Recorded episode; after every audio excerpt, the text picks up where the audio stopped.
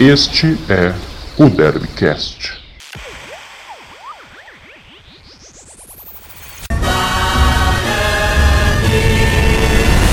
Fala torcedor bugrino, estamos começando aqui agora mais um Derbycast para você. Eu sou o João Marcos Carneiro e hoje eu e o Eduardo Martins vamos falar sobre as duas últimas partidas do Bugre. O, a derrota, né, dentro de casa no Brinco de Ouro Futebol, voltando a Campinas por 3 a 2 para o Cruzeiro e a vitória por 1 a 0 contra a equipe do Botafogo de Ribeirão Preto no último sábado de manhã. Fala, Edu, tudo bem com você? Fala, João, torcedor bugrino, tudo bom por aqui? Vocês, tudo certinho?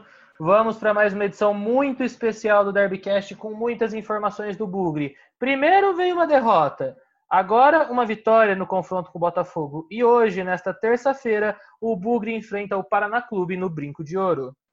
Nessa edição muito especial do Derbycast, eu também quero parabenizar o Guarani e a torcida bugrina pelos 42 anos do título brasileiro de 1978. É isso mesmo, na última quinta-feira, dia 13, o Guarani completou 42 anos do título brasileiro da vitória por 1 a 0 diante do Palmeiras no Brinco de Ouro da Princesa. Então fica os parabéns, tanto para o Bugre como para a torcida bugrina por esses 42 anos do título nacional. Exatamente, Edu. É, o panorama das partidas do Guarani parece sempre o mesmo. É posse de bola, toque para lá, toque para cá, assusta de vez em quando, perde um gol aqui, outro ali, né? De uma forma geral, até é melhor que o adversário, mas, por exemplo, contra o Cruzeiro não deu certo, né? É, o primeiro, o pênalti para o Cruzeiro, eu acho que acabou sendo mal marcado, mas também o segundo gol do Guarani no jogo também estava impedido o gol do Didi. Então acabou ficando elas por elas, né? Um erro pelo outro. É, o resultado de 2 a 3 né, para o Cruzeiro. O Didi e o Vagninho fizeram os gols do Guarani na terça-feira passada, há uma semana, né? Então, e o Cruzeiro fez com o Marcelo Moreno batendo pênalti, o Regis e o Léo, que acabou fazendo o gol da vitória. O capitão cruzeirense, né? O, o jogador ali experiente da zaga do Cruzeiro. O que, que você achou desse, desse jogo especificamente, Edu? Então, João, mais uma vez, o Guarani não teve uma atuação decepcionante. Teve momentos bons no jogo, mas na hora de decidir, a defesa falhou novamente, né? E o Guarani teve bons momentos no setor ofensivo. Gostei de alguns jogadores, principalmente o Vagninho, que mais uma vez se movimentou bem, fez o primeiro gol do Guarani no jogo logo no início da partida. Mas lá atrás essa equipe ficou devendo mais uma vez. E o preço é caro. Ainda mais quando pega uma equipe qualificada, como o Cruzeiro, que está com diversos problemas nessa temporada, desde a temporada passada, acabou rebaixada para a Série B, começou o campeonato com menos seis pontos, mas vem se recuperando e aproveitou muito bem as falhas do Guarani nesse jogo. Como ponto positivo, eu, na minha opinião, fico com Lucas Crispim e Vagninho. Como ponto negativo, com certeza, mais uma atuação decepcionante de Bruno Silva. Foi muito mal, muito mal, mais uma vez.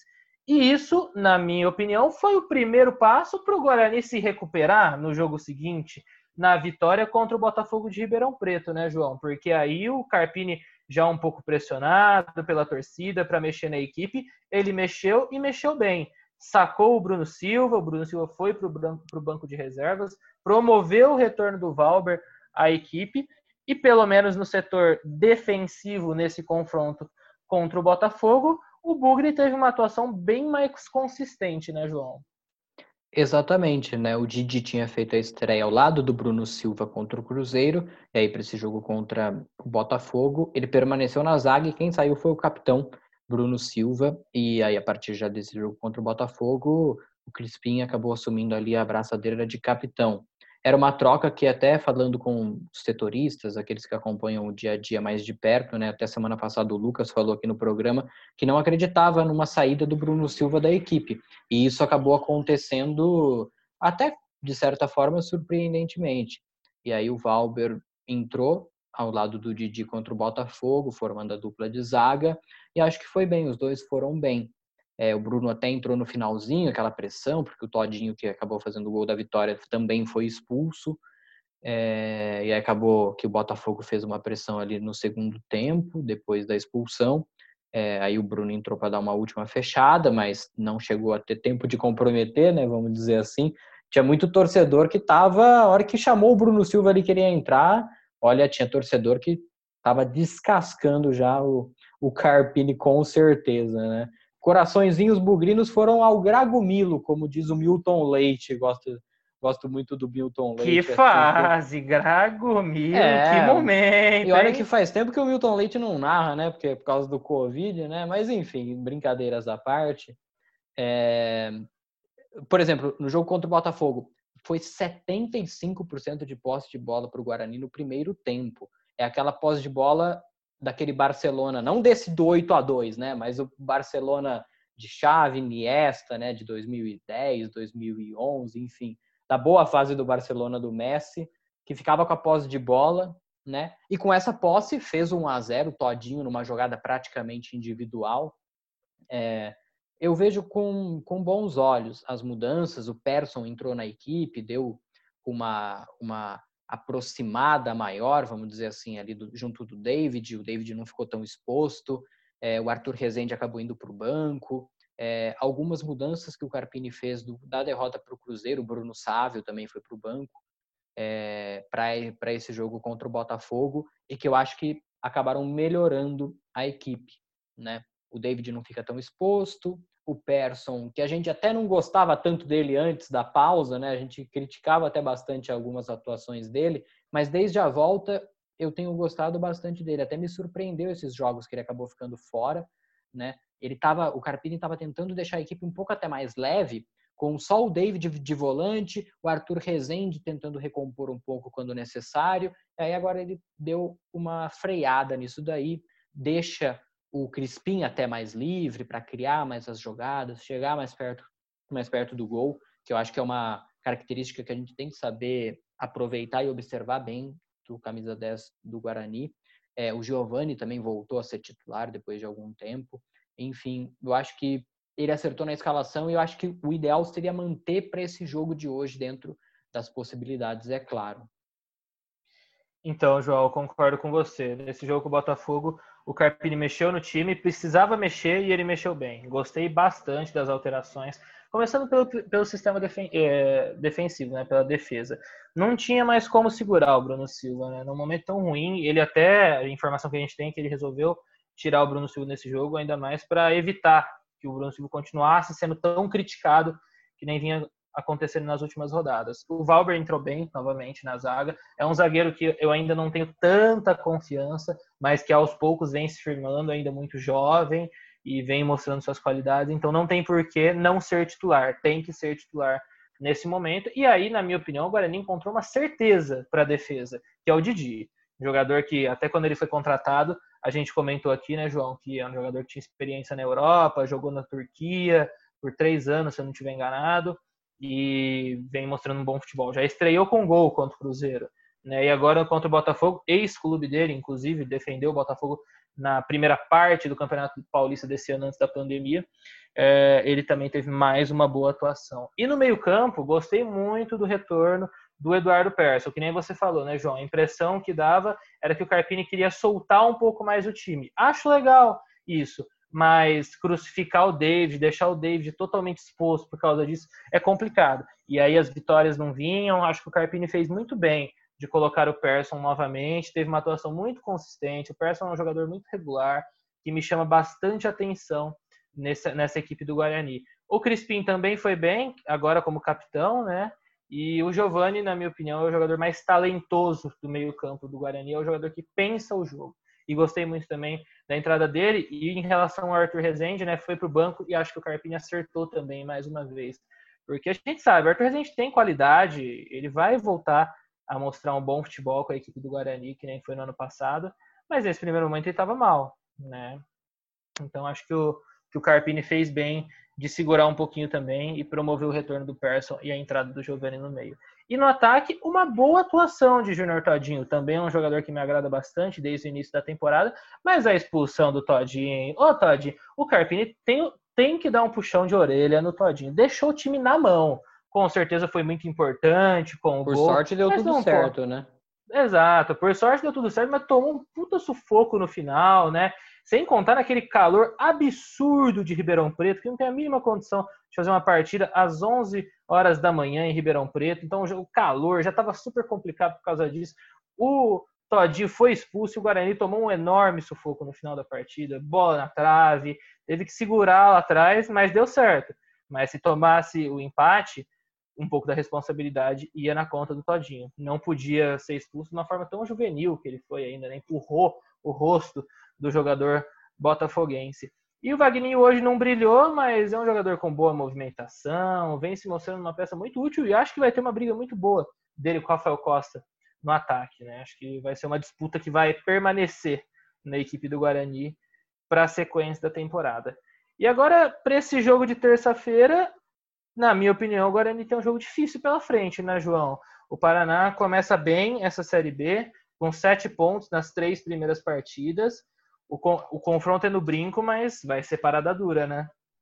Exatamente. É, só antes, assim, eu vejo a briga do Rafael Costa. Ele é um jogador até diferente dos outros dois, do Todinho e até do Vagninho, que você colocou aí como a principal briga. O Rafael Costa é mais aquele centroavantão, mais parado. Os outros dois se movimentam um pouco mais. Então acho que vai ser mais uma questão do Carpini querer mudar ou o estilo do jogo, dependendo do adversário ou dependendo da situação dentro da partida.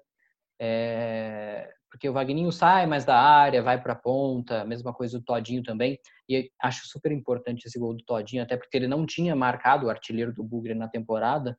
Não Ajuda tinha marcado desde... confiança, né? É, não, não tinha marcado desde o retorno do futebol. Então, acho que isso com certeza vai tirar aquela enhaca, como dizem alguns. É, e esse calor todo, acho que estava fritando os miolos dele, porque não é possível. Não é possível. O jogo tranquilo, ele estava jogando bem, enfim. A gente também não sabe, às vezes o cara fica enchendo o saco do jogador o jogo inteiro e ninguém percebe. Aí na hora que ele dá no cara, fica óbvio o que acontece. Eu não tô aqui defendendo e tal, mas a gente nunca sabe o que acontece também. Não é possível que do nada ele virou e deu um tapa no cara, né?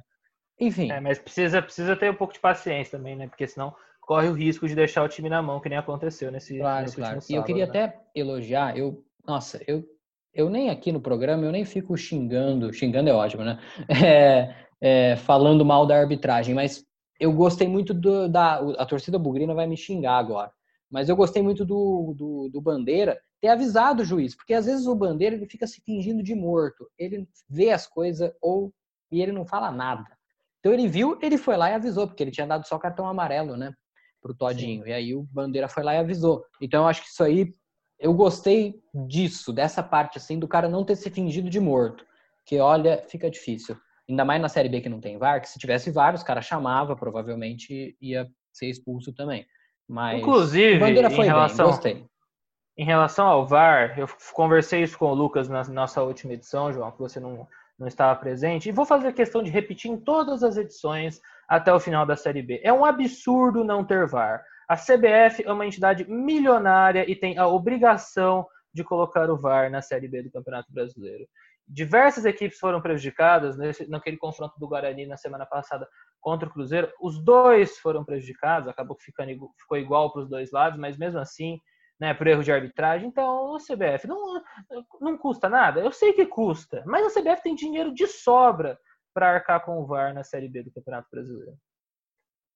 É isso aí, então. Hoje, terça-feira, é, Brinco de Ouro da Princesa, óbvio, sem torcida, nove e meia da noite, Guarani, Paraná.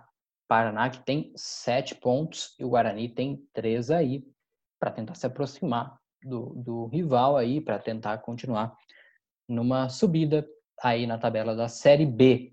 Mais Vai algum ter reencontro nesse jogo, hein? Reencontro? Fabrício, mais. zagueiro Fabrício, que Opa. atuou pelo Guarani em 2018, camisa 4 do Paraná, zagueiro canhoto. Era conhecido como Fabrício Dornelas, né, quando chegou em Campinas. Teve uma boa passagem pelo Guarani, é titular absoluto da equipe do Paraná e estará no Brinco de Ouro nesta semana. Exatamente. Aí cuidado com a lei do ex, hein? Isso é perigoso. É, isso é perigoso. É a única Mas lei que funciona.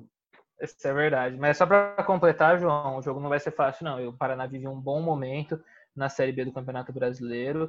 É, o, Paraná tem um meia, que ele é pouco conhecido aqui no futebol brasileiro, mas fez praticamente carreira inteira na Europa, jogou Champions League já, atuou por muito tempo no Bat Borisov, chama Renan Bressan, enfrentou até Barcelona, Milan, em Champions League já, é o meia, camisa 10 do Paraná, vem tendo boas atuações, pode dar trabalho para o Bugre, mas apesar do jogo difícil, eu vejo o Guarani com totais condições de sair com os três pontos nessa noite de hoje.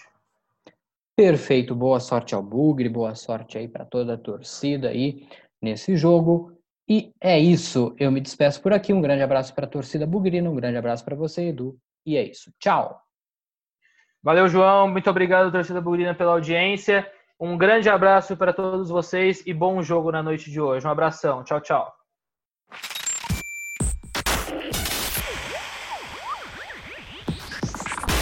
Este é o Derbycast.